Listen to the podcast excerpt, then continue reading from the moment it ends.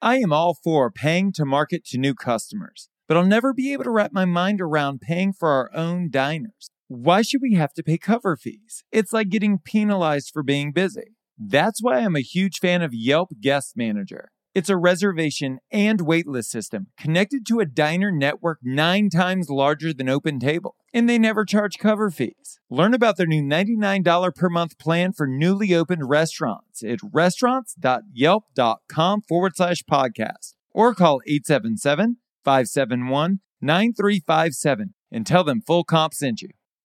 Now, here we go.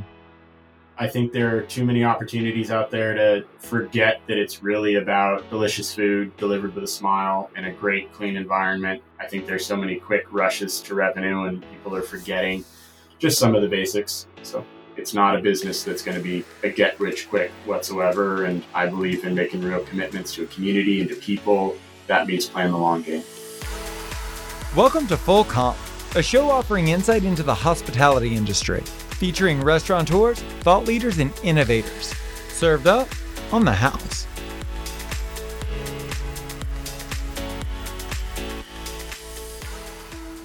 What do you think when you hear the name Lawry's? For many, it's the name of the steak seasoning located in their neighborhood grocery. And for others, it represents a prolific restaurant brand that's bringing in more revenue on a Saturday night than many of us make in a month. The Lawry's brand has evolved into so many successful verticals, it's hard to keep track. But today we're sitting down with Ryan Wilson, the great grandson of the founder and the current CEO, to talk about how a dynamic business model created a generational company.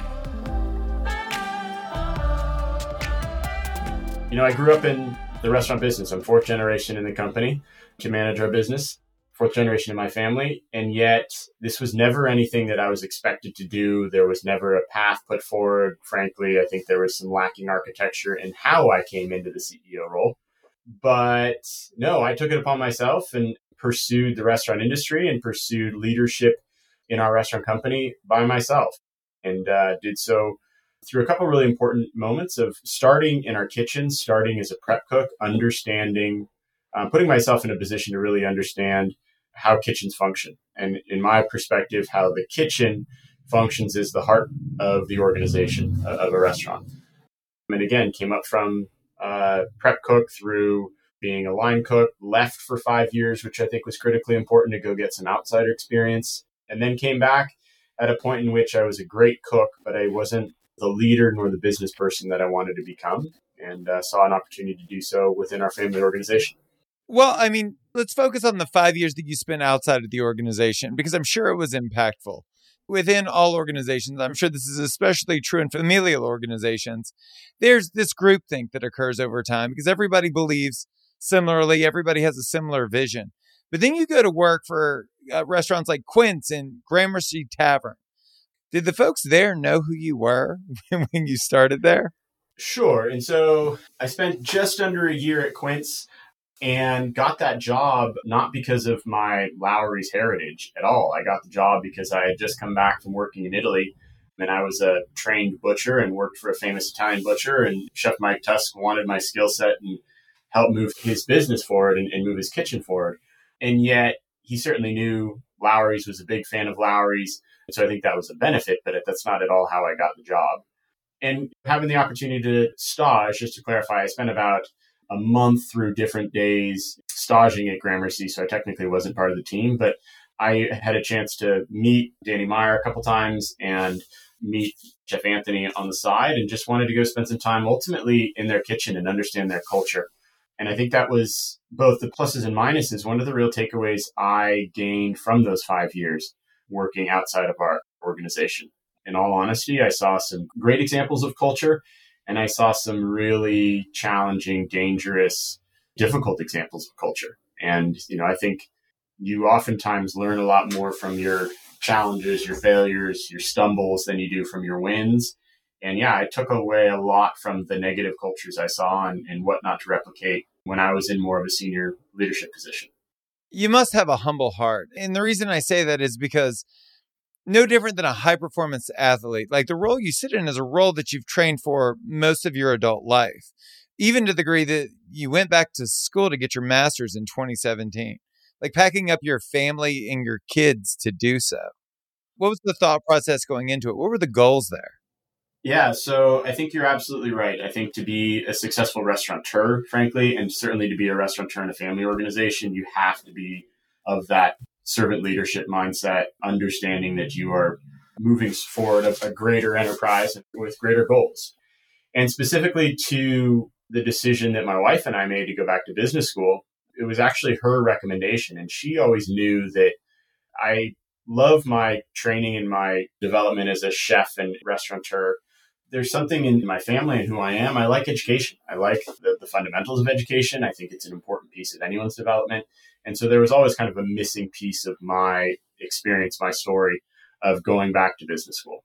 And so we were at a point in the development of the business and my development as a leader back in 2016, late 2016. We look back on it in hindsight. My kids ideally would have been a little bit older, but at that point, my wife and I had a three month old and a, about a 15 month old. And we were kind of looking at where we were in life. And in, again, me in my professional development and said, now's the time, let's do this. And so it was over a six week period of time, we made the decision and I studied for the GMAT and applied to a number of schools and got into a great program up at Stanford. And yeah, moved the family up back up to Northern California and into the dorms for a year. And that was, I think, a really important, impactful experience for me and for our company. But it was hard. And to be honest with you, it's not something my wife and I talk about a lot because it was a challenging experience. I was still engaged in working for Lawry's probably 30% of my time and helping strategy and move operations forward. We were in the midst of a brand refresh for Lawry's the Prime Rib. And as the development chef and the next generation of leadership, I had to maintain a pretty close role in that project. What did you learn about business through that experience that you didn't know before? Yeah, you know, one of the, the goals there, you mentioned it earlier, was to break out of the groupthink that often exists in a family business. And, you know, it's one of the wonderful things about our oldest restaurant is 100 years old this year. And so clearly we're doing something right. I learned to cook in other restaurants, but I didn't learn business and I didn't learn leadership. And I largely learned certainly business from, from Lawry's and from how we have made business decisions and I saw there to be an opportunity to break out of our approach to business and business decisions, but also to break out of the restaurant perspective, right? You know, restaurants are not an easy business to make work. There are infinite variables to manage, and yet you have to stay really focused on the primary goal of delivering a great guest experience each and every guest, each and every day, each and every month, and it never changes. And I knew that and still know that today, but I needed to back up and just understand some of the fundamentals. I needed to understand how other businesses approach their P&L, what, you know, other margins need to look like, how capital structures are created, etc. I didn't know any of that. You know, it was a we to this day are a family owned and operated restaurant company, wholly owned and operated. We don't have any outside capital.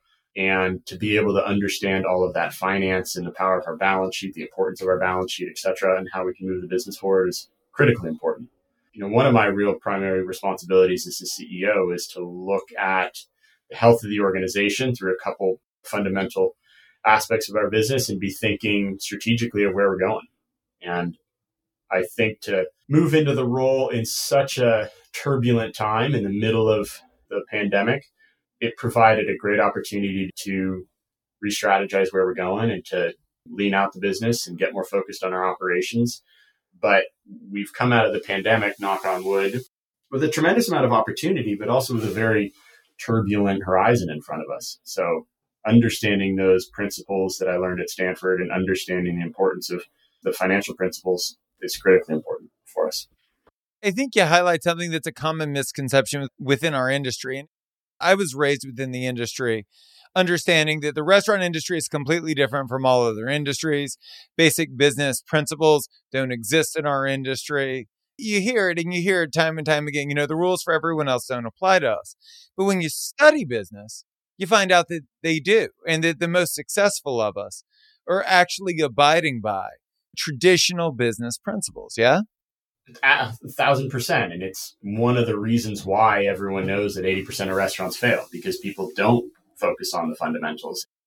You know, the restaurant business is such a challenging business. The margins are lean. So if you aren't focused on managing your P&L and controlling your costs and you know, building revenues, all the fundamentals, you're never going to make it. And I think too often restaurants that get started, people that don't know the business, they see all of this activity and all this fun and all this money changing hands, but they don't understand how lean the actual margins are underneath the business. And today, in this inflationary time and with our labor crises, yeah, you got to be very disciplined to the day to day and really be looking at it almost on a daily basis. Because if you let it go for too long, you let some poorly managed labor go for a week, two weeks, a month, it's going to be very difficult to recoup those losses. So, yeah.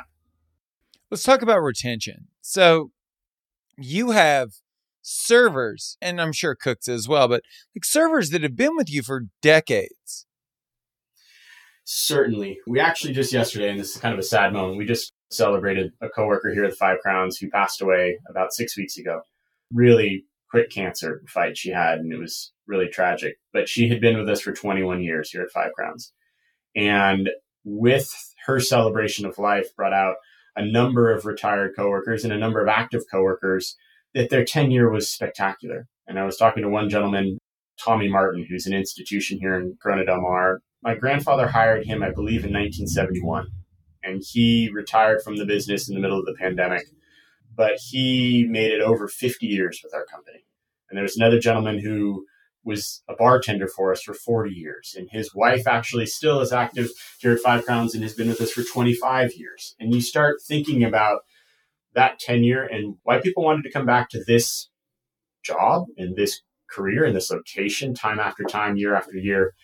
There's a whole host of things. I think we've done a great job of finding people of hospitality. That this is something that's motivating to them every day, whether that's how they care for their kids and their loved ones and their neighbors, etc. That they want to be providing a great experience and be giving of themselves to others in appropriate moments but also it's about the culture. It's about the fact that we do spend a lot of time thinking about a great, consistent, wonderful place to work. The restaurant industry, and particularly the heart of house, as we call it, the kitchen, it's a really difficult environment to be in physically. It's hot, it's sweaty, you're on your feet all the day long, it's weekends, it's holidays, and yet people love it because it does provide a lot. It provides a lot of flexibility elsewhere in their lives. And we're mindful of that. And I think in this day and age and in the cost of living in all the markets that we operate, we need to be certainly offering a great wage, but it's, I think it's all those other intangibles that people want to come into work. They want to surround themselves with other great people. They want to all be pulling in the direction of improving that guest experience for the restaurant and for themselves as people of hospitality. And I think it's today in this labor crisis, we're seeing crazy things for retention. We're seeing crazy bonus structures. We're seeing a bunch of, particularly, I'm concerned with, relatively speaking, new money coming into the industry. They're throwing a lot of dollars at people and at different positions. And that's really short term. That's not going to last. You look at the quality of the culture and what that experience looks like and feels like for people coming in day to day. And it's not a holistic approach to how you build a team and how you retain a team. So we are continuing to really double down on the fact that all of our restaurants are just fundamentally a great place to work and that we take care of people in compensation and otherwise, and their benefits are appropriate in market and competitive. But also, we spend a lot of time talking about hospitality in the face of challenging guests, and we're always going to be supporting our team in front of challenging guests. And it's, I don't think the answer is the shiny object of a bunch of additional insurance coverage or a one-time signing bonus or those things, that's not going to last. It's really going to be about focusing on the coworker and focusing on what it means and looks and feels like to come in day after day. And I want that to be a great, consistent experience for our coworkers. And is there a way to keep that engagement level high over years, over decades? I mean, you've got to think being a server, being a bartender, it's certainly repetitive, right? Yes. And so, how is someone passionate about doing literally the same thing every day for different people? There's that repetition and that muscle memory. But beneath that, also, I think people in the restaurant industry, they fundamentally want the challenge. And there's something so unique about our industry. The feedback loop, I don't know another business has a tighter feedback loop. That me coming out of the kitchen, if I overcook something, if I overseason something, I know pretty much immediately. If a server doesn't give a great guest experience, they're going to know by the end of the meal with a bad tip, right?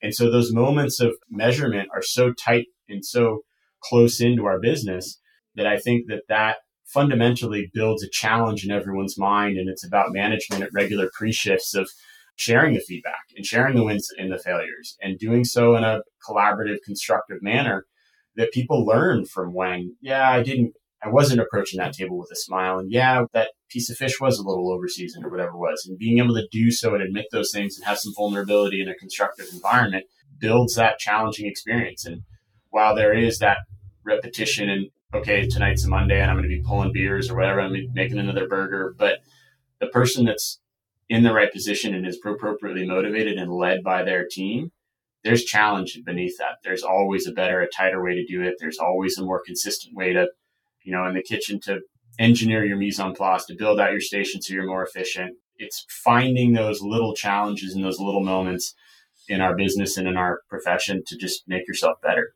And that's something we talk about a lot. Despite the fact we have a hundred year old restaurant and an 80 plus year old restaurant and you know, Las Vegas is 25 years old this year. And, and we've been so focusing on celebrating 100 years up at the Tam O'Shanter that initially, when we were in our planning phases for the year, we forgot that Vegas was 25 years old. And yet, so many businesses out there would be just blowing the doors off of it, a 25 year oh, anniversary. Yeah. And it was that team is doing a great job. I don't want to say that we forgot them, but we missed that milestone because we're focused on so many others. And I don't want anyone in both our guests or in our managers or line level coworkers ever to think that because we've been around so long, we just rest on our laurels and we're not focused daily on how to make improvements. That can be fatal if you're just, yeah, we lock that in, we're going to be fine. We've been doing this forever, don't need to be changing. It's about each and every day be finding new opportunities for making subtle, small changes and improvements. I know it's one of the takeaways or one of the real guiding principles, I should say, of Lettuce Entertain You out of Chicago and Rich Melman, making those subtle changes every single day is something we talk about with management teams regularly. I think it's also important for a senior leader to work with a general manager and to be a really disciplined leader and communicator of establishing goals, but letting that general manager and that team go find the in betweens of how to get there and to be able to have some you know, moments of ownership mentality and that empowerment to go and achieve those goals on their own. So I think that's important, and particularly in this day and age. We were talking about retention earlier, but I think also great people in our industry want to have an opportunity to execute their own plan and their own vision, whether it's in a whiskey program we're working on here at the Five Crowns, or it's being able to move a menu forward. I'm working with our corporate development chef on menu positioning and not just thinking about cooking dishes, but big picture, really understanding how this menu works within our brand, but also how it working within our competitive set. And it's multifaceted and very emotional, but that skill set I think is creating an idea of retention because they want to be part of something bigger than just cooking a dish. You know, they want to be part of something that's going to be around for generations. And we've got that precedent. We've shown that we've been able to do that. And I think that's meaningful for people. Prior to the pandemic, I could barely use my iPhone. I'm a restaurateur, not a tech guru. But over the last two years, we've seen that tech can play a vital role in helping us make more money and save money. And that tech can show up in some pretty unlikely places, like your kitchen sink. Dawn Professional is a detergent and degreaser that can help reduce your labor expense and your overhead on cleaning supplies through leveraging the latest technological innovation in cleaning products. Dawn Professional Multi-Service Heavy Duty Degreaser is specifically formulated to cut grease two times faster versus the leading food service degreasers. While Dawn Professional Manual Pot and Pan Dish Detergent cleans 58% more pots and pans per sink, reducing sink changeover versus the leading competitor's professional dish soap. Save time and money by upgrading to Dawn Professional Manual Pot and Pan Dish Detergent and Dawn Professional Multi Service Heavy Duty Degreaser from P&G Professional. There's this massive difference between leadership and management. And when you assume a leadership role, it's because you have a destination in mind. And so when you took over as the CEO of Lawry's, what was your vision for the future of the company? And how did it differ from the existing trajectory? It's a great question. And my vision, you made the comment that it's some sort of destination. And I don't think of that destination as being an endpoint, though. I think of that destination as being a, to get a little bit into the metaphor, a little bit more of just a broader horizon. It definitely touches on what we talked about earlier of a company of ingenuity and real creativity. And that's where I want to get back to. I want to get back to people perceiving Lawry's, Lawry's restaurants to be about fantastic dining, fantastic hospitality, whether that's a burger or a three star fine dining meal. And it's really changing that people, that perception of, okay, I only know Lawry's for prime rib into, oh, Lawry's whatever they do, I want to go try it because it's phenomenal. And that would satisfy my desire of new concept creation. And that's a diversity of different businesses. And again, back to the idea of diversification, I think that's strategically critical in this day and age. And to do so in a very managed, if not conservative way to maintain our family business and the strength of our balance sheet in the best interest of shareholders. But also, I think there's just a lot of opportunity out there and a lot of different ways to deliver a better guest experience, whether that's actually in the guest contact in concepts that are interacting with guests, but also potentially moving into more kind of distribution and production and all up and down the food and beverage space. I think there's opportunity to play around it. I also think, you know, it's a family business and my uncle was in a position of leadership for 30 years and it was a different time. And today, coming out of the pandemic, even going into the pandemic, right? I mean, I think we saw people using restaurants differently and understanding a price point to a restaurant very differently. And I think coming out of the pandemic, people fundamentally have a different way of feeding themselves and nourishing themselves. And for us right now, it's a little bit of a disconnect for me as a chef, but I'm talking a lot more about the service side of our business. And again, whether that's casual or we popped up takeout business uh, or drive through businesses through the pandemic, and there still is a great service touch there. So I'm really focusing our organization on on phenomenal service and again going above and beyond and that idea of anticipating what the guest needs are before they even know it, and certainly be delicious food beneath it. But I'm really pushing our organization to be really top notch on all points of service, and it's all points of, of guest contact. So that's marketing, that's when they pick up the phone, and certainly when they come into our restaurants. So it certainly opens up a conversation, though, about expectations. I mean, as restaurateurs, we're all worried about meeting or exceeding the expectations of our customers. And for some brands, it's about innovation. These guys are always doing something cool and different. And Lawry's and all of the brands within it, they've been known for consistency, right? Like people come for the prime rib, for the salad, for the spoon bread, for that. What, yeah. yeah, the Yorkshire pudding. Like that's what people come for. And so I totally understand and appreciate and empathize with wanting to become more and progressive in evolving the concept. But how do you reconcile between the two when people walk in and it's different? Certainly. And this is something I have learned, frankly, I've learned the hard way. And I always reflect on my experience being the executive chef here at the Five Crowns in Newport Beach, Corona Del Mar. And we recognized from a business perspective that we had to be bringing in a new guest. Our legacy guest was getting older, their discretionary income was tightening up, and we need to be able to go find a new guest. And so we did a bunch of work on repositioning the brand, the concept, and a big renovation. I mean, I was the chef at the time and executed a pretty dramatically different menu. And the miss I made as a young chef at that point, I was, know, this was 10 years ago, is that I didn't maintain some of that consistency for guests. And so when people came in with the expectation of getting their birthday trifle or their anniversary strawberry trifle, and I took that away and replaced it with a personalized card celebrating their special occasion, I hit an emotional thread at that point in everyone in their lives that was certainly not expected, certainly not intended, but that was a miss for sure. And so I think what we've learned is to be able to move a brand and an experience forward that people have generations worth of expectation. And even today, those expectations I think are so much more powerful because people want continuity in their lives. So much has been disrupted out there in their lives that they want to come in and just get that plate of prime rib with spinach to be the same. So what we do is we keep it the same. And we then add on some other things for guests to experience and encourage them to experience our steak program up at Lawry's in Beverly Hills and in Las Vegas. And that gives someone a way to, hey, you know what? I'm going to try something different. And they're doing it on their own rather than it being forced upon them. And so, yes, we're talking about a bigger menu specifically in this sort of tactic. But I think that's the important way to move these legacy brands forward and to be able to continue to recognize and nurture that expectation, but by giving people the perception that they get so much more. And so it's their choice to try something different. And when they do try it, we're going to execute it incredibly well and be able to win them over that way.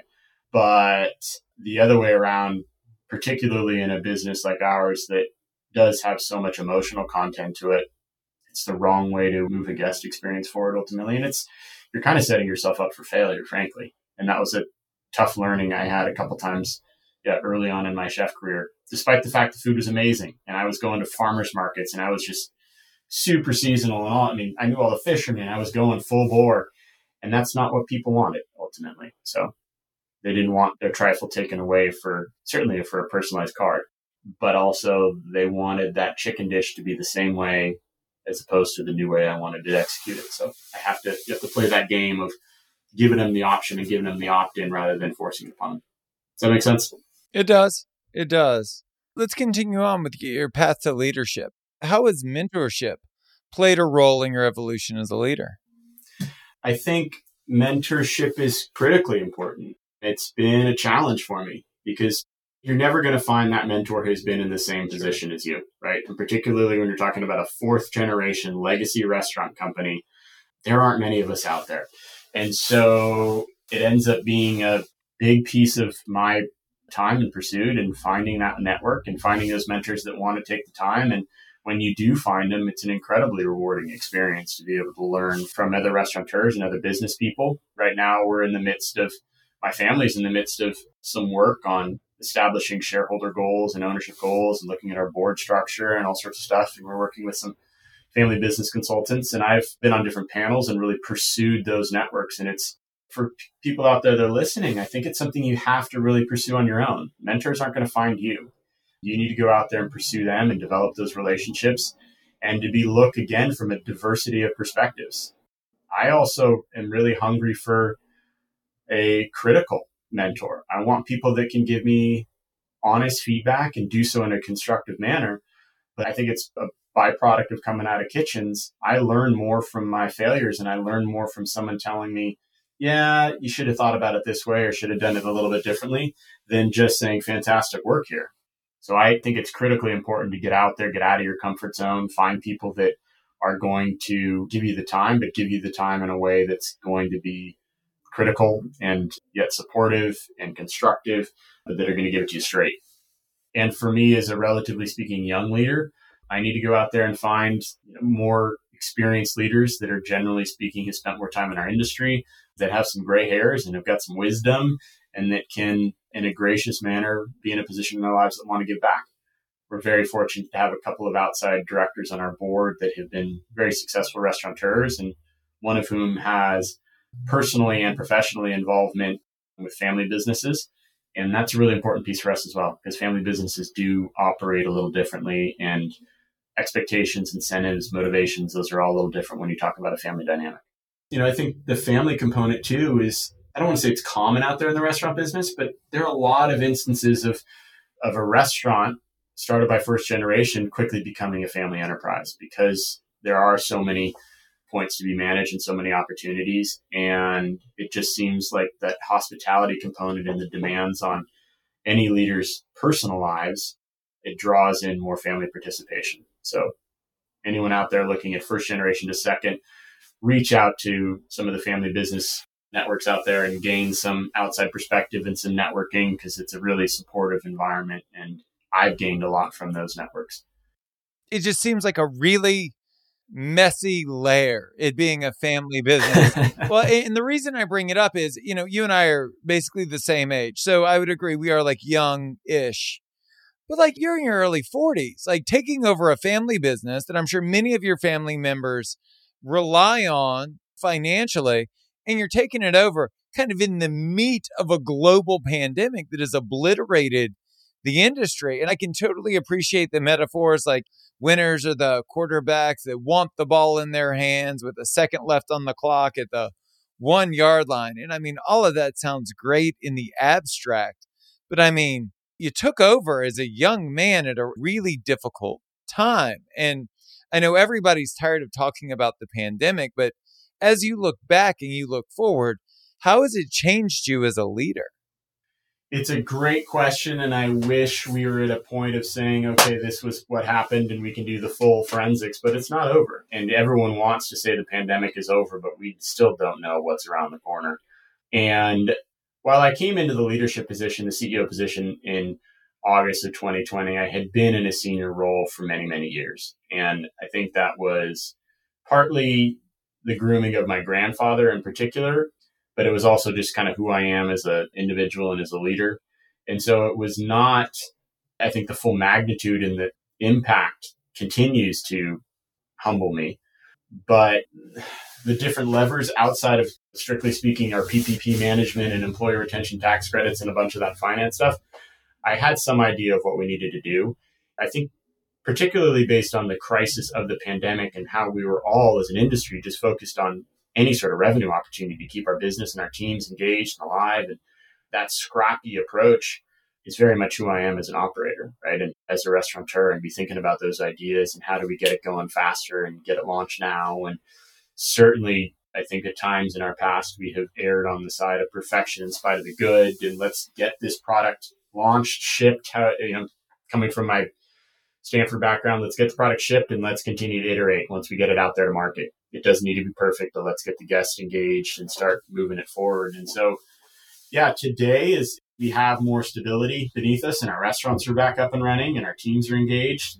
That passion and drive isn't any different. And it's now figuring out how to manage available resources to these new ideas and to just try stuff, right? I think it's one of the benefits of coming out of the pandemic. We were forced not just to try it, but we had to try it and execute it and make it better.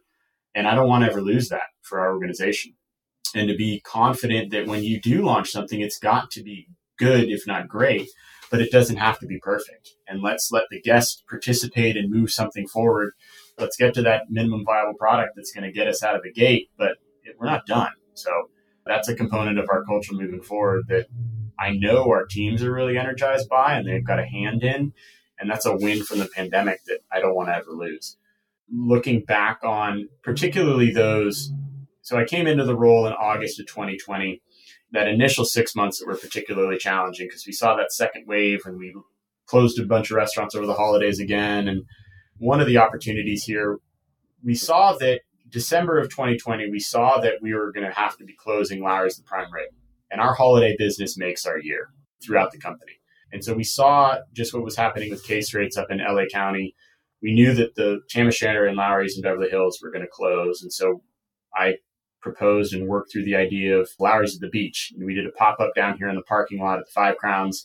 And we moved a bunch of our coworkers to come and work down here. And we popped up Lawry's the Prime Rib. It was amazing. We were booked. It was going to be a big revenue opportunity. And people were loving it and celebrating with us and fantastic. I can have my holiday experience. And we operated for four days and we were closed down. And that was a really challenging moment. We had put a bunch of resource out. We had rented tents and all sorts of gear and, and we had four days of revenue and we were closed. And yet, despite the fact that I was you know, really frustrated by that, our teams were, I think, so motivated and energized by the fact that this legacy company that hadn't moved a bunch and done a lot of this sort of work in 30 years did it. We popped up a new restaurant in a parking lot in about two weeks, and our teams were so excited about that, despite the health concerns and all of the exhaustion we were experiencing even at that point. So that was an exciting and challenging moment. And it was a real, to me, it was a great example of change in leadership and the change in execution that I am energized by moving forward. This is an industry podcast, and at the end of every episode, I like to give the guests an opportunity to speak directly to the audience. Do you have any advice or words of encouragement you'd like to offer? Yeah, focus on the fundamentals first and foremost. I think there are too many opportunities out there to forget that it's really about delicious food delivered with a smile and a great, clean environment. I think there's so many quick rushes to revenue and people are forgetting just some of the basics. I also think that with this current labor crisis, and it's particularly powerful here in Southern California, I think that we have to take the long road. It's going to be a while before we get back to a normal labor market and staffing ability. But I think the short term fixes are going to be really dangerous for our industry. And I caution other operators to go out there and, and you know play that short term game. I think it's about focusing on yeah, delivering a great place for people to work, consistency in that place of work. And some of those fundamentals are what we need to continue to be solidifying. So it's not a business that's going to be a get rich quick whatsoever. And I believe in making real commitments to a community and to people. That means playing the long game. That's Ryan Wilson. For more on Lawry's, visit lawrysonline.com. If you want to tell us your story, hear previous episodes, or check out our other content, go to restaurants.yelp.com forward slash full comp. Thank you so much for listening to the show. You can subscribe wherever you get your podcasts. While you're there, please leave us a review. A special thanks to Yelp for helping us spread the word to the whole hospitality community. I'm Josh Kopel. You've been listening to Full Comp.